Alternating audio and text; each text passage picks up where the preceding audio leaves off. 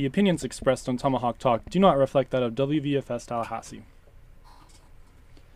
From the highest point of Florida State's campus in the hottest room in Seminole sports, this is Tomahawk Talk. Wherever you may be and however you may be listening, we are streaming live on WVFS.FSU and are also aired locally on 89.7 FM here in Tallahassee, Florida. If you'd like to call into the show, feel free to dial us up at 850 644 3871.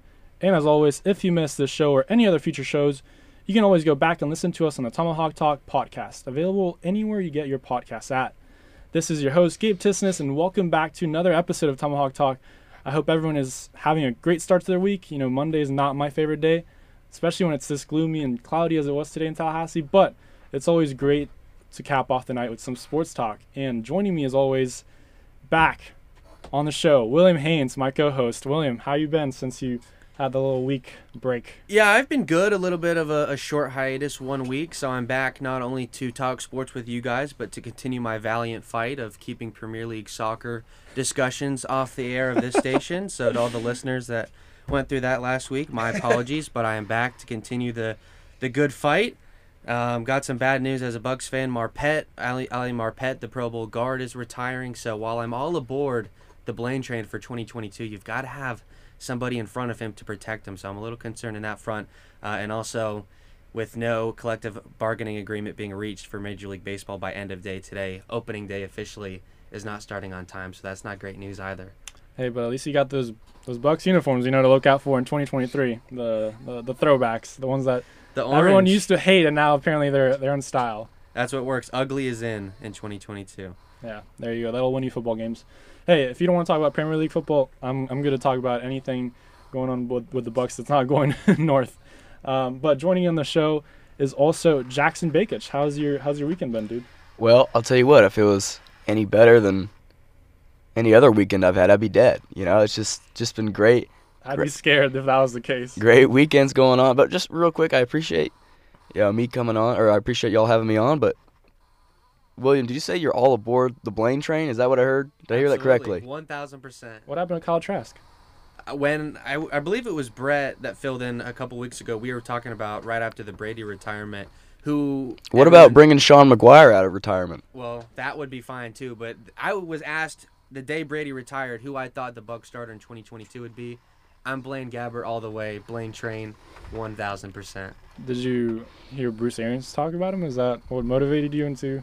Well, he said that, that they were fine with the quarterbacks they had on the roster. I think there's no question that Kyle Trask isn't quite ready to play NFL level football. And, and Blaine Gabbert is a first round talent. He's been around, he's been in this system, he's got all the weapons. First round talents. he was a first round draft pick back sure in was. the day. Would you take Kenny Pickett or Blaine Gabbert? Blaine Gabbert. Okay. See, but Sean Maguire had to be ready on a day's notice to play against Clemson in in 2014, who was a top 25 team at the time, and he came in and threw for over 300 yards on the biggest stage. He kept the college football playoff season alive. That's very true. I don't. The I, kid is a winner. Simply put, he's. I, I know Luke Hazen is listening to the show right now, and he's very disappointed in you, William.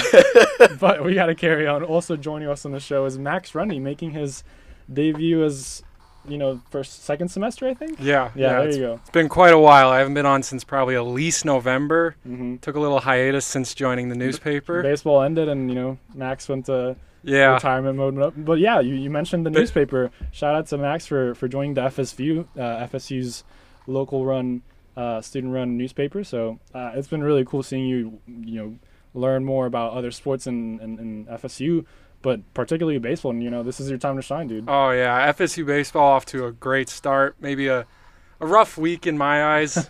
Jackson over here might disagree. Losses will happen in baseball, but losses don't seem to be happening for our softball team, mm. who are going absolutely berserk right now. Yeah, they're definitely a team to watch going forward. And uh, we'll get into all that. We'll get into all FSU sports, also the basketball team that we still apparently have. Um, but before that, shout out to Scott in the production booth. He just came in to, to fix our audio a little bit. So always shout out to him for, for keeping us sounding our best.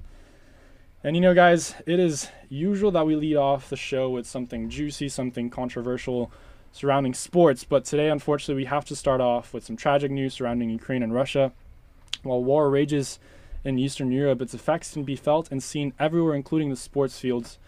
Today, Russia was officially kicked out of the 2022 World Cup by FIFA after three nations agreed to boycott playing Russia in World Cup qualifying. The Champions League final was also stripped away from St. Petersburg just three months before its kickoff.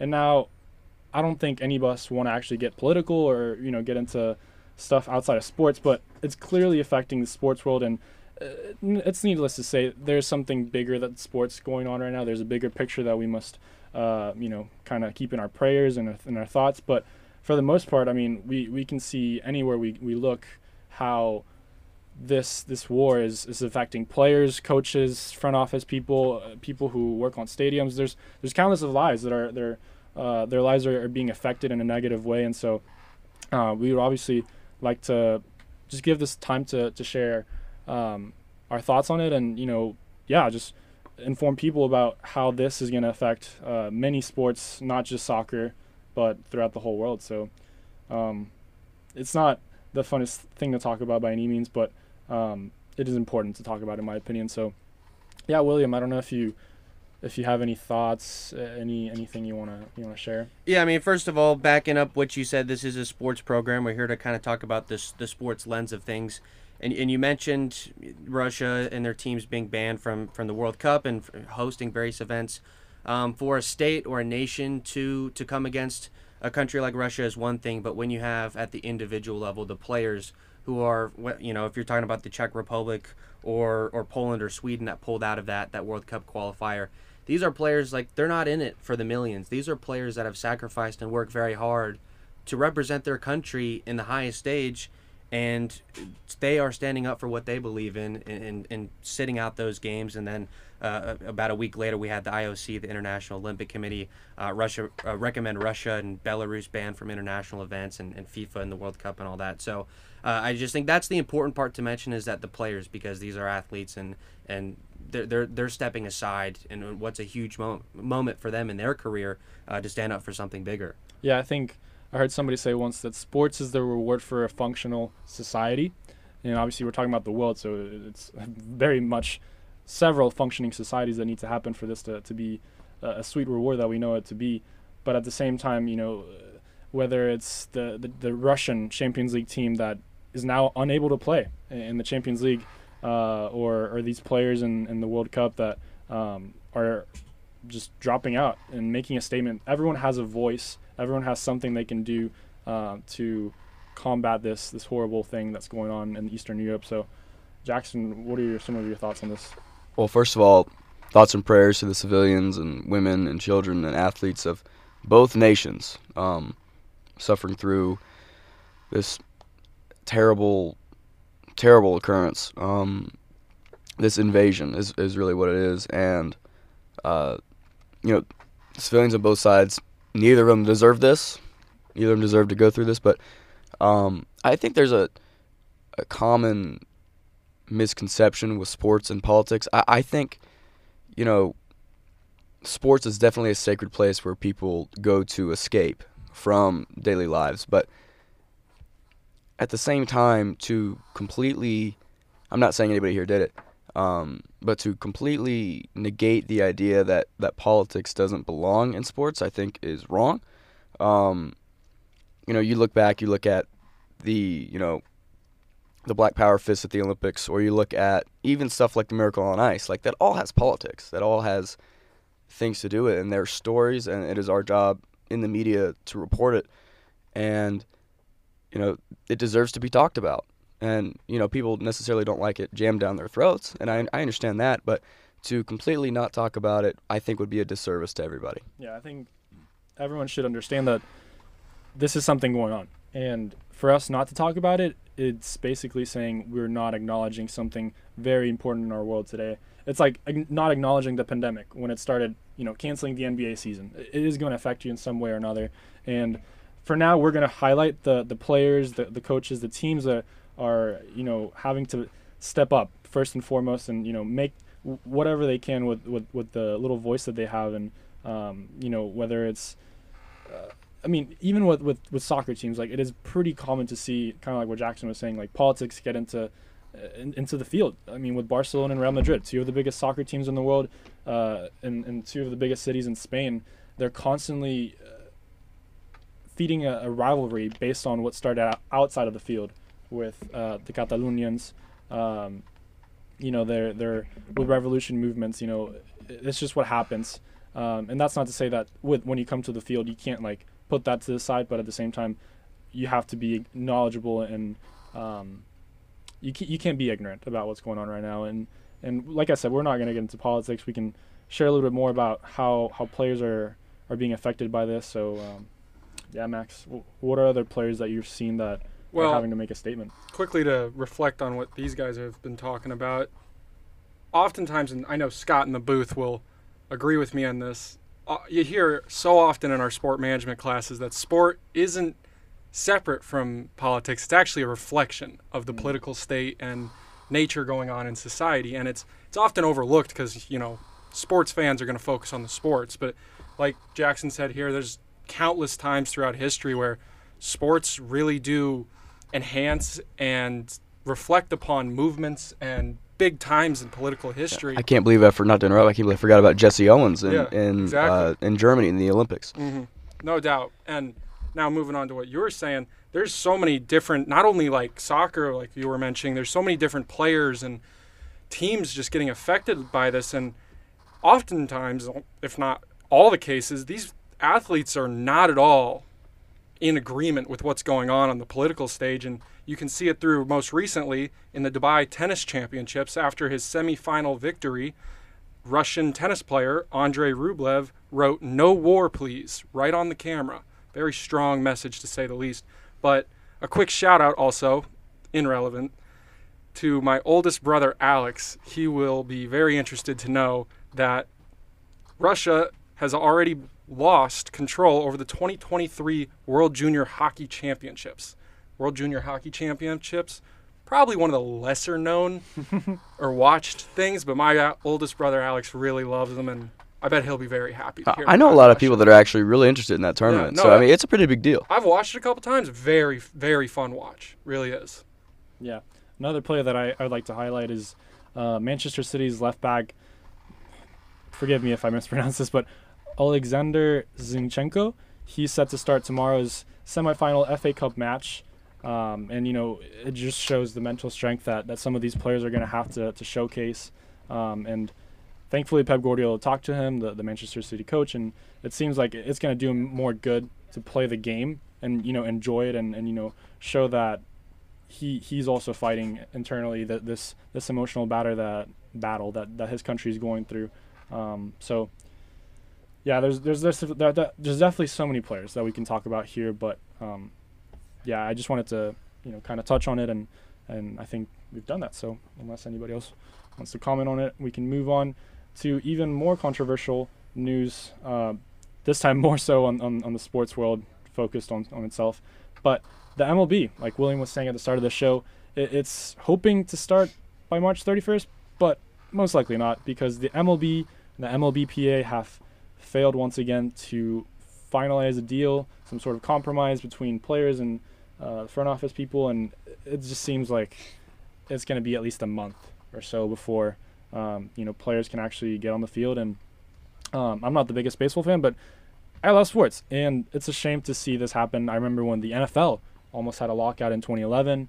Um, you know, soccer's had many issues with the Champions League and you know all that stuff. And anytime you hear this kind of stuff, it, it's just annoying as fans. And obviously, there's there's a lot of money that comes into sports as well. But yeah, I think um, th- this this is a big reflection on what the MLB is today. Um, there's been uh, a lot of criticism for, for how the league hasn't adapted to to its modern counterparts like the NFL, the NBA. Um, so I'll leave it to you, William, and, and the rest of the baseball crew that we have t- tonight to kind of sh- talk about what's going on with MLB and what your expectations are for the rest of uh, this momentary lockout. Yeah, especially on a night like this where the owners had, had given end of day today as a deadline to have opening day on time, which is March 31st. We've passed that. Uh, spring training games were slated to begin last week. We had pitchers and catchers that were supposed to report multiple weeks ago, so we're already well behind the eight ball. There was uh, kind of rumors that was pushed back, but the owners, I guess today, had essentially said that they're not going to have any games in the month of April. So we're already talking about like 30 games getting lopped off the top of the schedule. And this is the second season in a three year span where a full 162 game season will not be achieved. And what does that say to fans? Major League Baseball right now is in a tough spot where they're losing popularity left and right, even without this kind of stuff with the labor dispute and this and that. And if you know you're Major League Baseball and you want to say to your fans that you're committed to giving them a good product and, and you you want to put the players out on the field, second time in three years without a full season, what what, what are we supposed to take away from that as fans? So, like I said before, I'm not the biggest baseball guy, like like like I was saying, and I mean, William, it seems like from what I've read that the MLB doesn't want to pay its players what they're due. Uh, it's it's obviously not the the most uncommon dispute, but how do you see that playing out right now? Is it something that the players actually have something to gripe about, or, or is the MLB kind of in the right?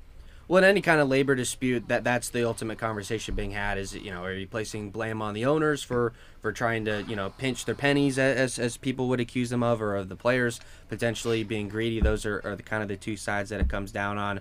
Um, baseball is unique where without the salary cap um, and, and things of that nature, you're really having uh, you have teams at the top and the Dodgers and the Yankees that spend all kinds of money on all kinds of players. But then on the other side of that coin, you have teams like the Orioles and the Pirates that bottom out and they don't pay anyone because they they know they can't compete and they don't want to have the salary and there's no rules in place to make them pay players. You also have the situation with with team control and arbitration where, you know, if you're a player that's drafted or you're signed as an international free agent, you have, you know, 5 or 6 years of team control where you're making, you know, maybe 550 grand a year where if you're one of those really good players in a free market, you'd be making maybe twenty million dollars, you know, forty fold what they are making now under you know the current system. So, um, you know, there, there's their argument on both sides, and um, you know, to put that way that I did, there's a, a large disagreement between both sides, and it's going to take a lot to bring them closer together. From what I've read, like I said, it's been four consecutive years of player pay decreasing, and from the baseball players that I've talked to, or even non-baseball players that you know failed to make it, it seems like making the MLB is extremely hard. You know, going through the minors and, and everything else, it's it's quite the journey to even make it there. And then for for the pay to become this this much of an issue, it's kind of disappointing, uh, Max. Well, I think the bigger like issue here is it's not even just the owners are unwilling to pay their players. I mean, the MLB is notorious for signing just monstrosity contracts. I mean, you got Mookie Betts not that long ago signing a $365 million deal. You got Stanton like 10 years ago signing almost a $400 million contract. It's not even the issue of, in the MLB, if you're good enough, you'll eventually make just egregious amounts of money. The issue is those first five to six years, like William was talking about, yeah. you, you have these kids that are like kids, like 15, 16 year old foreign players being bought from overseas – coming in and just being studs immediately, being so good and not getting their due justice whatsoever. And a prime example, not a foreign player, Kris Bryant. Kris Bryant just finished his arbitration this year. I think this year, maybe last year. Either way, he is someone who should have made a lot of money two or three years ago, maybe four years ago, and just never got that opportunity because of the very flawed system in which arbitration works in the MLB. And you see teams trying to give their more due justice recently, like the Rays and the White Sox giving their rookies these huge deals, like the Wander Franco deal, and I'm blanking on the other ones. I think it was uh, oh their left fielder Eloy Jimenez. I'm pretty sure just got a huge one too. It's it's not even the problem of pay eventually. It's just the loophole, the way they just abuse these young players and five to six years, like you said, they might even not even get to the bigs in that time. Yeah. And it, once they're there, they want to cash in as quickly as possible because you can just fall out of the league at any given time. Jackson. So yeah, I I totally agree with that, but at the same time, the owners have all the control, and you know I, I was talking to Luke Hazen yesterday, former Tomahawk Toast Toast Tomahawk Talk host, and uh, he made a great point. You know, the Players Association is supposed to be fighting for and looking out for players, and they're doing that. But at some point, they'll be hurting the players by fighting for them too much. Because if the MLB doesn't budge, the Players Association, the Players Association will not be doing their job and making sure the players get paid. So it, it comes down to that that balance point of, you know, how long do how far do we take this? Um, do we take it up to the point, you know, is this a ride or die type of thing? Are we willing to not get paid for an entire year or maybe perhaps who knows how long to make sure that these structural changes get in place? Because at the same time, yes, the owners would lose a lot of money, but they're still the billionaires. And I'm not on a Karl Marx soapbox here, but they're still the billionaires. You know, they they have the money. The players do not. So, uh, it's an it's an interesting dichotomy there to see how that's going to play out. Do you, do you foresee that being the, the possibility with a year, a complete season just wiped out? I don't think so. Um, because money is money and people want to make it. So uh, at some point there will be an agreement. Um, because as time goes by, money goes away. Because of course time equals money, and uh, we'll get to a point where both sides will have to come to an agreement. They have to, because the longer this goes on, the more fans they lose, and the more money they lose as well. So it's it's a it's a compounding issue. Yeah, I mean, you're coming off a, a 2020 season just a couple years ago where players were making a prorated salary 60 games versus 162. There were no fans in the stands. You're missing out on ticket sales, concessions, all that. So both sides lost a ton of money. And as Jackson was saying, you're going to be really hard pressed to do that again. I, I just don't think either side can really afford that. When you do eventually get back to play, there's concerns. Um, when you look at the 2020 season, how it kind of started out of nowhere and you had a shortened spring training uh, before that 60 game season, there were a lot of pitcher injuries. Guys weren't stretched out to even begin the year. And then in 2021, when they went from 60 to 162, there were compounded injuries because of that, because the, the pitchers weren't ready uh, to be stretched back out to that extent. So if you're talking about another year where, you know, maybe they come to an agreement in a, in a couple weeks and they say, all right, you have maybe 21 days to get ready for a season because we want to start the regular season ASAP, you're looking at the same thing that we've been doing the last couple years, which is injuries and really not a completed prod, product of what it should be. So even at this point, you're already just behind the eight ball, I think. Max? I just want to cap everything off as as glint or as what is it? As poor as we're making this situation seem, and it is, it's definitely not looking like it's going to be solved anytime soon. There were some major, major strides made over the past weekend and maybe on Friday as well, to the point where up until then it, it looked like we would be months away from any type of baseball of any type. But there is definitely some progress going. Whether or not it's going to be done in the next four and a half hours, basically impossible, it sounds like. But, and the reason for that is they've basically figured out a lot of the logistics outside of like the most significant economic issues, which are, as we've talked about, the luxury tax thresholds and rates, the minimum salary, and the new arbitration.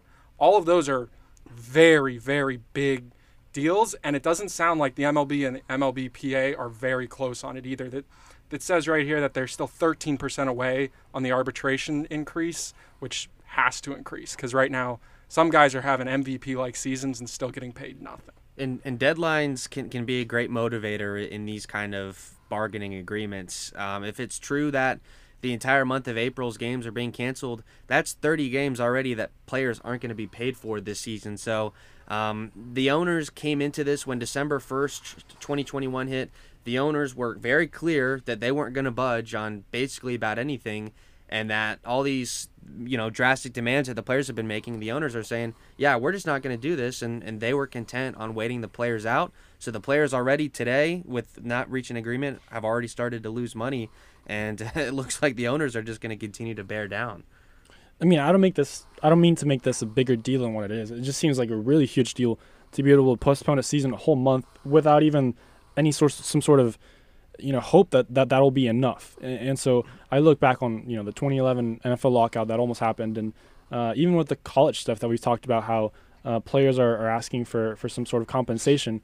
Where do you guys see this as being like one of the bigger outside of the the field sport sports storylines? Uh, it seems like the MLB has a lot of hubris on their side of things. But then again, the MLB or excuse me, the, the NBA also had a lot of issues with, with the pandemic and how they handled the, the bubble and, and then the, the, the, the next start of the season. You know, they made their players play pretty quickly right after that bubble um, postseason tournament. So, where do you guys see this ranking, perhaps? I don't think it could ever top the strike shortened season in 1994, where they basically played almost the entire regular season and canceled the World Series. I don't. It's going to be hard to, to kind of match that, but I do kind of do get those similar feelings. And when you look at kind of baseball, which is already in trouble as far as their fan base, the, the World Series ratings have been in constant decline in the last decade. Um, since the 1994 strike, when you just look at the generations of fans, many older fans um, today have only recently started coming back around because there was a lot of fans that boycotted the sport after that strike and everything. Like my dad is one of them. I haven't. He's only recently come out to the ballpark the last couple of years, finally kind of getting over what was just a, a really atrocious and and you know inexcusable thing. And then you have the newer fans who weren't around in 1994. So all the momentum you've made since then, gaining back that ground, they can't afford to ha- not only have the older generation going away, but the newer generation having really their first strike. It just to me that that's a that's a leap too far that that baseball I don't think can come back from. Certainly. I just think I don't even know where to put it in the realm of what you were just discussing, but I think in a year, maybe a couple years, people are going to look back on this and it's it's going to be in my opinion, this is a little drastic because you don't see that often major commissioner changes no commissioner in sports, and all of them are arguably bad outside of maybe Adam Silver. no one gets more heat right now than Rob Manfred for the countless bad decisions he's made over the past two, three years. I think this summer, depending on how bad this goes, and it let's say it expands into two more months without MLB regular season, I think you look back on it, and I think this was a fireable offense for Rob Manfred. On top of the MLB Player Association, it's not even all Manfred's fault and the office's fault. The Players Association head, Tony Clark, does not get much liking either. Like, he's not been very good at his job over the years. He's not been making these moves up until this year, and he's trying to do it all at once. I think both should be out of their position within. I think uh, Manfred's deals through 24. So, but the commissioner represents the owners, correct? Yes. So the owners would have to vote him out. But but, I, but I, the but the owners are doing what they want, and Manfred's letting them do it. So so why on earth would they fire because him? Because it's not just off the No, field issues. I'm- it's not I'm just well aware. economic issues. It's it's I'm well aware. everything. Changing the baseball. A lockout like this kills the sport, and Yeah. that that Yeah. hurts the owners at the end of the day. and it all goes back to Manfred. It all goes back to Manfred. Yeah, and he he's only been in there for a couple of months. It seems uh, December two second was whenever he was instituted. It what- was 2015. Oh, okay. Bud Selig was gone. Oh, they're they're talking about. I was reading something else. Sorry. Okay. But yeah, it's it's definitely disappointing. Uh, I I hope that y'all get a season because it would suck. Um, but we'll we'll get into the FSU side of baseball. You know, we'll- we'll- in the second half of this show. So. Um, thank you so much for tuning in. You've been listening to WVS Tallahassee, the voice of Florida State. I am Noah Hearing, and this is the weekly Seminole segment highlighting and relaying all of the latest in Seminole athletics. We begin with FSU golf in Tallahassee, where Amelia Williamson took home the individual champion title at the Florida State matchup. She finished 7 under par with a total of 209 in the three days, with a bogeyless back nine on day three of the tournament. This women's golf team looks refreshed coming into this season following the cancellations and uncertainty brought by the COVID 19 pandemic last year. This weekend, they placed second overall as a team after winning the Moon Invitational earlier last week. Williamson and the Noles look to do the same at the Augusta Invitational on March 12th. The FSU men's golf team is looking very impressive as well. All six players hit under par on Sunday, and the FSU men's golf team is leading, tied with Oklahoma State University in day two of the Cabo Collegiate Invitational. With five players hitting under par and one even, with a team score of 18 under, the Noles look to advance individually as well as take the team title in Mexico. For the next match, the Noles will travel to the Golf Club of Houston for an all for the All American Intercollegiate. And now, from the tee to the track, we move to Blacksburg, Virginia, where Trey Cunningham and Edidiong Odiong each took home ACC individual titles on the final day of the ACC Indoor Championship. Cunningham earned his fifth straight ACC title in the 600 meter hurdles with a time of 7.42 seconds. He is now the first college athlete to run 7.42 or faster three different times. Cunningham ran a 7.4 flat for the 600 meter hurdles in the prelim- in, an, in a preliminary race, which is his personal best and the second fastest time in NCAA, NCAA history.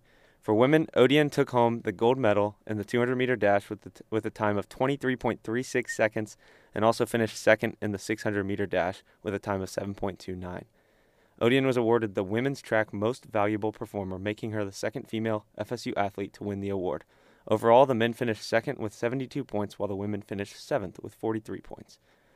With multiple school records broken and many personal records set, the Noles are looking great. And that's going to do it for this week's edition of Seminole Segment. Gabe and William, back to you. Thank you so much, Noah, for that breakdown of FSU golf and um, what was the other one? Track Track. There we go. or Thought it was cross country, No too, track was in there. but you know, one of them. There we go. So yeah, FSU baseball.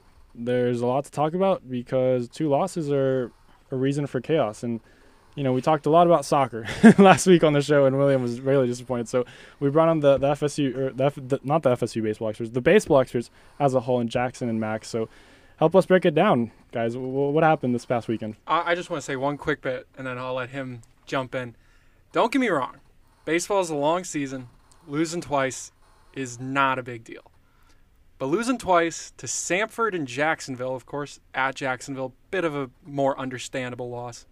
Just can't be happening when you're the number 10 team in the country, in my opinion.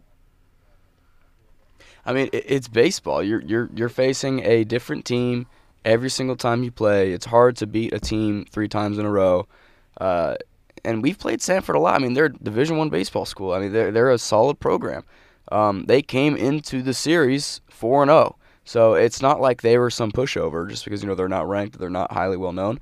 Um, and also, JU it was JU right? Yeah, JU. I mean, JU's also a solid program. They're a team that you know flirts with the NCAA tournament almost every year. So, uh, and we were also talking about this pre-show. If they go five and two the rest of the year, that means they're forty and, and ten. No, they play they play fifty six games in the regular season. So that's something along the lines of like forty three and uh, Something very good. something still. very good. Correct. So But you're losing these games to the not even ACC teams, the teams that once you travel to Virginia, to Duke, who's those two teams probably aren't even the biggest baseball schools, but you can't be losing these so-called cupcake games to begin the year. I, I, I, I at, won't lie. at that level of baseball, yeah, if you win every single series, now obviously you have a couple single games here and there. If you win every single series, there's nothing to worry about. I, I, Um, I totally agree. And uh, as long as you're not losing series, you should be absolutely fine. Um, we, excuse me, not we, but Florida State as a program has won, um, for decades, has won 40 games or more. Uh, so right now they're on track, like we were saying, to win more than 40 games in the regular season. Florida State has won more than 40 games um, throughout the entire season, including the postseason, including the ACC tournament. So it is definitely not the time to hit the panic button. I think Florida State looked absolutely great these past few games. Bullpen kind of screwed them over on Sunday, but it happens. Um, baseball is a game of longevity. And, you know, I kind of want to throw this out. I think it's really interesting how in Major League Baseball they play. I know we're talking about Florida State baseball here, but just real quick, how in Major League Baseball they play the same amount of playoff series games in a 162 game season as actually they play less sometimes if you include the, the DS.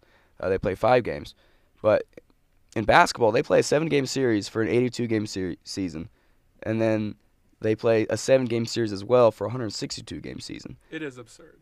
It is absurd. I, I'm not saying, and maybe I, I'm saying that basketball should be less, or baseball needs to increase the amount of games in the series. But it's just all I've always found that perplexing how it's so disproportionate. And you know, quickly to touch on the MLB lockout once more, that's actually still a major stickling point because now they're cutting off the f- whole month of April, it seems, and the MLB wants to expand the postseason as they should, but it doesn't seem like they're going to do that if they're not going to start on time. But back to FSU baseball, here's what I'm here's my point. FSU baseball should win two out of three games all season long. That's fine. That's a good sign. But that's mostly because they have the two best tandem left-handed pitchers or right-handed or any side. They have the two they have the best tandem pitching staff in all of college baseball and I am 100% confident in that. Parker Messick is ungodly so far. Bryce Hubbart, this, the one tiny step below him. I mean, these two guys are absolute studs, studs right now. What do you say his, William? What do you say his K per nine right now was like 18? Yeah, it, it's up there at an absolute absurd level that, that doesn't even make sense. And you guys were talking about the playoff series. Florida State baseball, when, when postseason play comes around and you're playing these three game series and you've got these two starting pitchers on your roster, I mean, what what else could you ask for? They're, they're in fantastic shape with the mm. way those two guys are going right now. Yeah, just to recap what happened over the week, Jacksonville lost two to three, then went on and played Samford in a three-game series. They won 7-0, 7-1, but then ended up losing 7-4 in the last game on Sunday at home. And Parker Messick, he was named ACC Pitcher of the Week. He threw a career high 13 and a one-hitter. And yeah, certainly it seems like that duo is going to be the main reason why Florida State remains in contention in the postseason down the line. But for now, it, it's it's a little bit disappointing to see those two games on the wrong side of things. But at the same time, you have to take it for, with a grain of salt, I think. And, and you know, th- there's a lot of games to be played. But I understand why you're why you're concerned, Max. And I think we talked about this briefly before the show. Another major concern when you have these two studs like this, you're almost FSU's almost guaranteed going to get six innings pitched by both these guys every single start this season, outside of injury and the occasional slot, the occasional just every once in a while the greatest of pitchers get hit around. But what that does is it gives your bullpen a limited amount of experience and just I don't know, like on the field, you have to let your pitchers, all of them, get experience and get ready because at any point in time, regardless of the situation, regardless of the uh, intensity of the situation, they have to be ready to go in there and just shove. And right now, two out of their four games of the week, they're not going to be doing that. But I, I, if I asked you, would you rather have your bullpen be well rested or uh, strained? You'd much rather say well rested. course, of So, uh, I think it's a good problem for FSU to have. I think it's it's a much better problem for them to be for them to be too well rested than to be not what not well rested enough. And it's early, like you It said. Like you said, it's very early. This team still needs an opportunity to grow. It still needs an opportunity to gel. Uh, and like you said, the bullpen hasn't had much experience yet, but they'll get it. They'll get it. You if you if you can have your bullpen throw 30 less innings on average than the rest than the rest of the NCAA going into the postseason, that's great. That's a great thing, and they'll still have those innings though. They'll mm-hmm. still have those innings of experience, but it just takes time, and it it is so hard. It is so hard to be on a winning streak in baseball. It and that's why you know the A's winning 21 games, the Indians, now the Guardians, uh, winning so many games a couple years ago. That's why it's a huge deal because you are not the same team every single game, at all. You are you are a completely different team every single game. And Well, what's been your biggest concern, Max? I'm just curious because we've talked a lot about the pitchers and the staff, and there's a lot of other great players like Tyler Martin who, you know, they're going to have a big part to play. But what's been your biggest concern so far, at least from this past week? Third starter. Without a doubt, third starter because, look, there's no denying it. Those two, Hubbart and Messick, are almost unhittable. These guys have barely given up hits, runners on base whatsoever in their first four starts combined. But the third starter should be Carson Montgomery, formerly, I think he was the number one right handed pitcher in all of Florida when they brought him in last year. But right now, he's struggling. He's only a weekday starter, not a position you really want to hold in college baseball. Ross Dunn's pretty good, and he's actually done decently well. He just doesn't go as far into the games as you would like to see. I think the third starter is clearly the biggest problem. Bullpen, I'll give it to you, Jackson. They just need more experience. The one positive is you just brought up. The Noles are really playing well offensively without Tyler Martin, who was arguably their best hitter all last season outside of Matheu Nelson, who is now in the MLB. Yeah, and Tyler Martin, you've got a leadoff hitter that you know that hits 350 in leadoff spot every day, and he's not even playing with them yet. So, as And- you said, they're in great shape. already Mike Martin, I got the chance to interview him over the weekend. He's already just all so excited about the top of the, this lineup, the top of the order. Isaiah Perry, redshirt senior. Reese Albert, redshirt senior. Perry's someone who barely played in the first five years he was here, four years he was here. Reese Albert, though, Reese Albert's having a great start to his season. I mean, I think he's hitting almost 500 still after a pretty rough week. 522 still. Yeah, you have Yeah. Reese Albert, 1A, Isaiah Perry, 1B, Logan Lacey batting second, Al- Alex Toral batting third. Who do they have? scary. Who do they have hitting four this They, weekend? they had Mathis, I think. No, no, No, they he had was Rebel- batting. They had Roberts. That's right. Roberts hitting four. You have Tibbs hitting five, and Tibbs has been on a home run tear. Mhm. His first pitch as a Seminole, he he sends one, you know, almost 350 over the right field fence. Dang near, almost almost swore here. Uh, dang near, uh, hit the circus tent. So, uh, the offense is early on's in a great shape. hmm Um, We got a shout And- out Trayton Rank. It, oh, oh, 100%. Trenton Rank has been an absolute asset. Uh, in the series, I was able to watch him on Friday. He stole two or three bags. Uh, the Saturday day, excuse me, the Saturday game I watched, uh, he, I believe he went two for three, something along those lines. So the offense is there, the bats are there. Uh, the Noles, they, they lost in the extra innings, and had they swept Samford, I think we would have an entirely different viewpoint of how we're talking about, you know, whether we should hit the panic button or not. So, uh, you know, that's that's one bad inning. Um, you can't you can't hitting the panic button because of one bad inning, and that's just how I feel. No need to panic. I, I just think high expectations for this team. Yeah, no. F- FSU's had a bit of a disappointing sports season to this point, and I uh, I really plus the MLB's not looking good. So Yeah. I I really want to see Florida State baseball have a great season. I can't blame you, Max, for wanting this team to really, you know, give something to to Tallahassee to cheer for because you know with, with football and basketball, it hasn't been the the best of, of seasons so far. And you know, I remember when it was about a month or two ago when we were having the same conversation with with basketball. Is it too early to hit the panic button? And I was very concerned. And unfortunately for me and for the rest of the crew here, there's not been much positive news coming out of that the the court over there. Obviously, Matthew Cleveland was named ACC Freshman of the Week this past week after hitting the shot heard around the world with this buzzer beater um, to give some hope for FSU fans heading into the ACC tournament. Jackson, And obviously, the MLB lockout, the inability to reach an agreement stinks. Yeah. It's, it, it's annoying. But I, I, I think a possible silver lining in this is a lot more people will be interested in minor league baseball. A lot more people will be interested in, in college baseball. You know, the passion that it brings. You know, the Section B animals at at Florida State baseball at Dick Howser Stadium. They're they're electric. They're amazing. And you know, you talk about LSU at the box. You talk about Mississippi State and Ole Miss.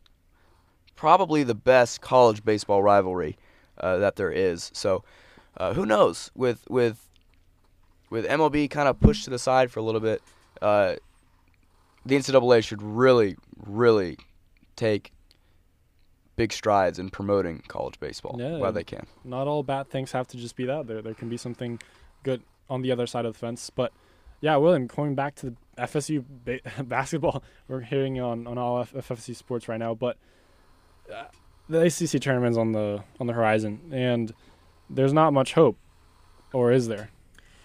with with a shot like that, with with Cleveland, the beautiful impa- uh, beautiful inbound pass from the weatherman to get it all the way down the floor. They only had a couple of seconds tee the shot up. I've been as critical of this team as just about anyone on this program, but a win like that late in the season, you know, it's called March Madness for a reason. We're we're a couple days away from the the month of March getting started off, and um, they've got two games left in the regular season, both at home against Notre Dame, who's above them in the standings, and then NC State, who's towards the bottom. So you get a couple of chances to maybe get some guys back from injury, work them back into the rotation. And I know that, that this team has looked a little bit more barren than, than teams of, of yesteryear, but th- when we get to the ACC tournament in Brooklyn, this is not just regular season play. This is postseason play, and I trust the pedigree of Leonard Hamilton and his staff and what this program has been able to do. I mean, outside of Duke, North Carolina, and then maybe like a team like Notre Dame, who we will play this week at home, and Wake Forest, everyone else in this conference that you would be facing in that tournament, I feel like FSU has at least a decent chance to beat. And all you got to do is go on a tear. We've seen like Georgetown, we've seen UConn do it. You go on a tear, win the conference tournament, and all of a sudden you're dancing. I'm checking my watch right now, and tomorrow is March. So maybe William is right, but at the same time, hey, the last home game of the season is this Saturday. So we shall see what they do against the Notre Dame Fighting Irish. Uh, I'm not so much on the positive side of the spectrum. I I don't want to be hurt. I have already been hurt plenty of many times. So I'm gonna pump the brakes on you right now. But I am hoping that you are right, Jackson. I think this Notre Dame game will be a great. That that game's Wednesday, I believe. Actually, Thursday, Wednesday, Wednesday. Wednesday at Who seven. we play? Who, who do they play on Saturday? NC, NC State. State. NC State. Okay. My bad. Uh, I think that Notre Dame game and the NC State game, but but especially the Notre Dame game, who was at at one point a couple weeks ago leading the ACC. Uh, I think this Notre Dame game will be a great litmus test for the Noles. I think if they keep it within five, if they lose by five or less, uh, they'll have a decent shot in the ACC tourney. I don't like our chances against a team like Miami, a team that we beat uh, by combined two points in two games.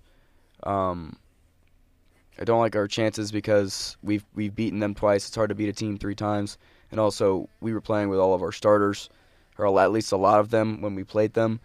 Uh, so I, I think there's four or five teams that have a real serious threat uh, to taking us out of the tournament. And usually we're a tough out because, or usually Florida State's tough out because they are always been really solid defensively. But with losses with Pitt, or lo- with losses to Pitt and Wake Forest, it's who knows? Who knows what team's going to show up? So Maybe it'll be the Seminoles. Who knows? Um, but as we kind of wrap up the the basketball side of things, we have to talk about FSU softball because they are what's leading the FSU sports world right now. Um, they were labeled a, an FS or a soccer school in the fall, and now it seems like FSU is labeled as a softball school. Max, what's been the the the, the biggest thing that you've kind of noticed from this team? They're they're 15 and 0. They're undefeated. They've gone through the whole ESPN tournament, 5 and 0, beating all ranked opponents uh, this team has a lot of players that have a lot of potential outside of you know collegiate sports. So, uh, running with the all-time winningest percentage coach, I believe, in Florida State history, uh, Alameda. She she definitely has something to say about what this team will do in the future, and, and I think they're in good hands. You know, we talk about Leonard Hamilton. He he's one of the best coaches in, in his sport, and the same as, as for her. So, Max, what do you have to say? I think the unique thing about this FSU softball team is, you know, typically you hear of baseball teams that are amazing at pitching or baseball teams that are amazing at scoring runs. This softball team is arguably the best at both. They they don't have a weakness. they, they do not have a single weakness. They will shut teams out and then run rule them and get the game over with in five innings. They are not playing with any mercy whatsoever. And the leader of it all is clearly Kathryn Sandercock. Kathryn Sandercock is having it's almost an unfathomable season. Like it really is like something you would never even just consider even possible, realistic. It's just 8-0 record, 0.5 ERA. But the kicker, and I'll, I'll break it down because not everyone here is as baseball fanatic as us here in the booth.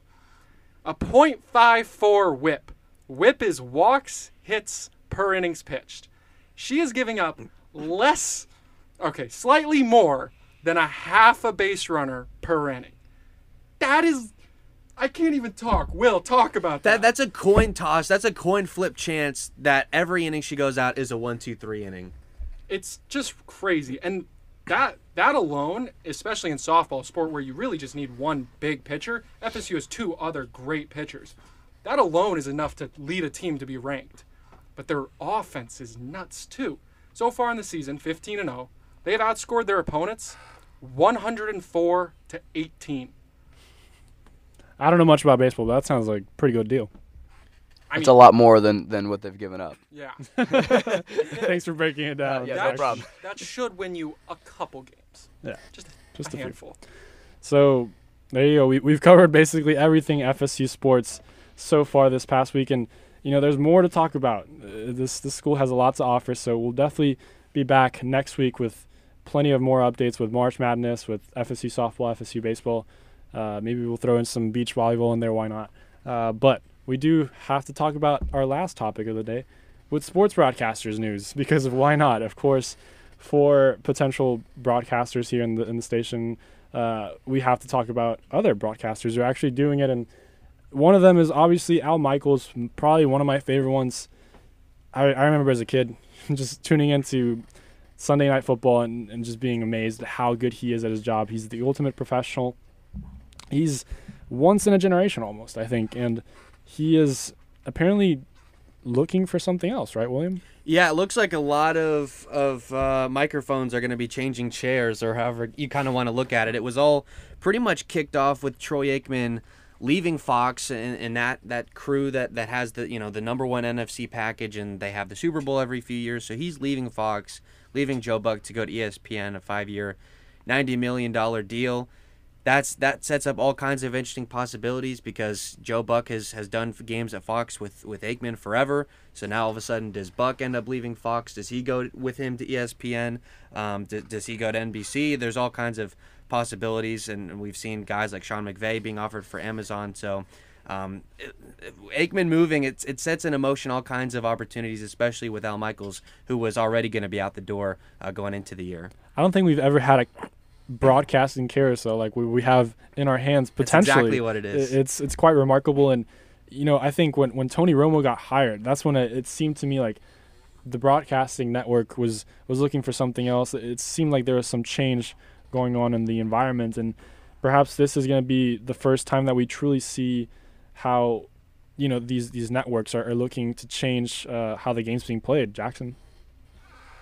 Yeah, so I, I literally just had this thought. I, and forgive me because we didn't talk about it pre-show, but no uh, does this move kind of tip the idea that ESPN is vying for a Super Bowl package? They're in the they're in the They're- rotation they're- now. ABC they are now? ABC is in the Super Bowl rotation. Oh, wonderful! Because ABC hasn't really done NFL football in a long, long time. They kind of just gave that off to ESPN, which I've always found kind of odd. Uh, so okay, yeah, because it, it it wouldn't make sense for Aikman to not want to call the Super Bowl anymore. So uh, how many times have what? How many times have he, has he done it?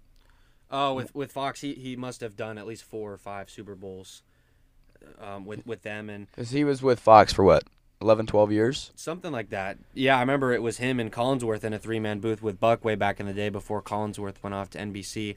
And yeah, you, you brought that up with, with ABC now being in the in the Super Bowl rotation. Their Monday Night Football crew with, with Steve Levy and and Louis Riddick and, and Brian Griese. That that's not a crew that's getting it done necessarily on, on the big stage. You don't really want that crew calling a Super Bowl. So Troy Aikman, I think, is the first step. I think they, they might pair a play by play voice. I know Joe Buck um, is is someone they would like to bring in. But for Joe Buck, he's got probably one of the best jobs in this industry. He gets to call the World Series every year, and he gets to call the the, the Super Bowl every three or four years. So is he going to want to give that up? Uh, Money may play a part as well. you know, sometimes just like athletes, money isn't everything that they care about, and I think we might be seeing that right now. And you know, it's funny that they're targeting these coaches with Sean McVay and you know Sean Payton. Obviously, he's not coaching right now, but he's looking to return to the NFL potentially. And now even John Lynch, an executive uh, front office guy, uh, it's it's interesting who they're going for right now. And uh, I'm very happy that Sean McVay is staying in football, even though he's in the NFC side of things. I, I think he's he's got a lot more to prove as a coach, and, and you know he's he's some he's a brilliant mind that I I would hate for him to go and you know he might be a great broadcaster, but you, you can do that when you're 60, not not just right now, Jackson. But I, I think the best broadcasting gig by far is, is Jim Nantz's job. He gets to call the Final Four, and then the next, or excuse me, he gets to call the Masters, and then the next weekend he gets to call the Final Four.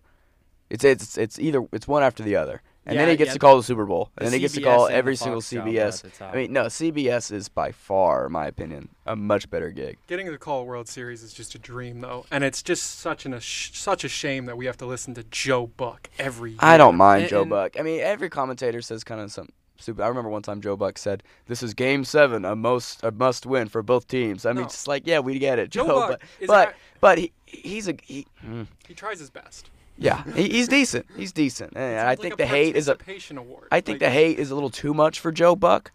Uh, he does kind of have the same call every single time though, you know, and he catches it. You know, it's my that- biggest that that's a problem, but I don't think it's a huge one. my biggest problem is it's almost like you could play a an abu- an adult game with how many times he men- mentions football during baseball broadcasts. It's every time, and it's not even close to football season. Like, oh, actually, I guess it is. Every every time during the World Series, you'll see the Joe Buck drinking games Yeah. pop up on the internet with all the kind of cliches and stuff that he does. To Not me, that we advise for drinking here on WVFS, the voice of. Tallahassee, the to voice me, of Florida State. To me, Joe Buck is, is really kind of the he's going to decide where all the pieces move because Fox has the World Series package through 2028.